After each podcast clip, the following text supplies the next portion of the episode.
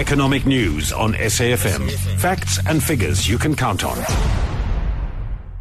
And we join on the line now by SABC senior economics reporter Nompumelelo Siziba. So gold, looking at the price there and looking at the overall indices and just reading the global market sell-off, how long can things go on like this? Yeah, it's looking quite bad, but it looks like we're going into correction territory. Basically, when markets decline by over 10%, that's described as a correction. And it seems as though we're heading there. Essentially, global markets have been in a bull market since around 2009, that's shortly after the global financial crisis.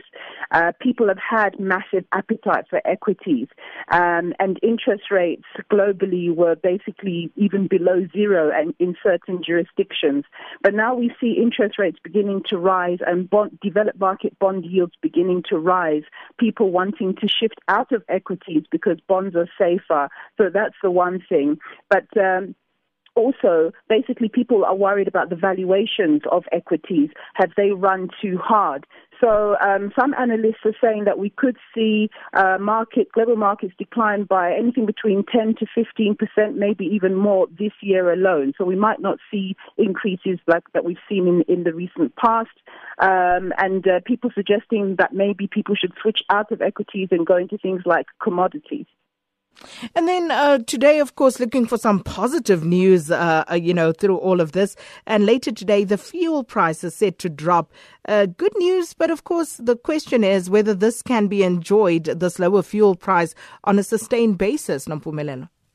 Well, that is the million-dollar question, isn't it? Yes, it is great news that fuel prices are coming down.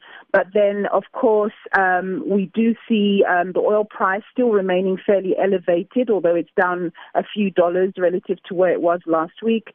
And the rand has firmed quite substantially, although it's still prone to some weakness. We have the budget coming around the corner. That may cause some jitters and cause some sell-off on the rand. We have the current leadership transition issue still hanging in the air, so that can create some volatility for the rand. But in the long term, it would seem that as people become more attracted in sending their money to developed capital markets, it will mean emerging markets like South Africa get less money, and it will mean less demand for our rand, if you like, which could mean a general depreciation in emerging market currencies. And if that happens, if we see an elevated oil price, that will be negative for fuel prices going forward. On top of that, when Malusi Garo delivers his February budget, he's likely to whack on yet another fuel levy onto poor motorists, which generally then trends down to the rest of the economy. In other words, people pass on that cost to everybody else, and it's inflationary. So that's going to be negative. So it's likely that at least come April, we're going to see fuel price increases. And just a final one, Nompumelelo, SACCI, South African Commerce Chamber of Commerce and Industry, their business confidence index out today. What are the expectations on that front? Well, yes, the December reading came out quite positive. It rose to about 94, which is positive because, 96.4.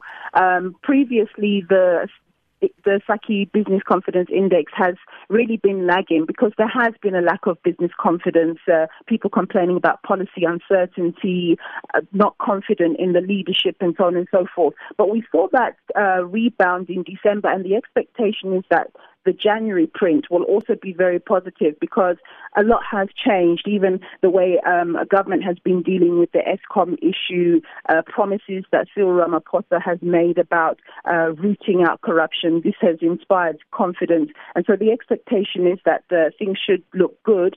Globally, we see that there is economic growth, even though there's mayhem in the markets, and hopefully South Africa is also likely to benefit from that. So let's wait for the print to come out. It's usually around mid-morning, around 10 o'clock, and hope for the best and that it's sustained. Certainly, and of course we'll touch on that tomorrow as well. Thanks so much, Nompumelelo Siziba, who is SABC Senior Economics Reporter. Sakina Kamwendo on SAFM.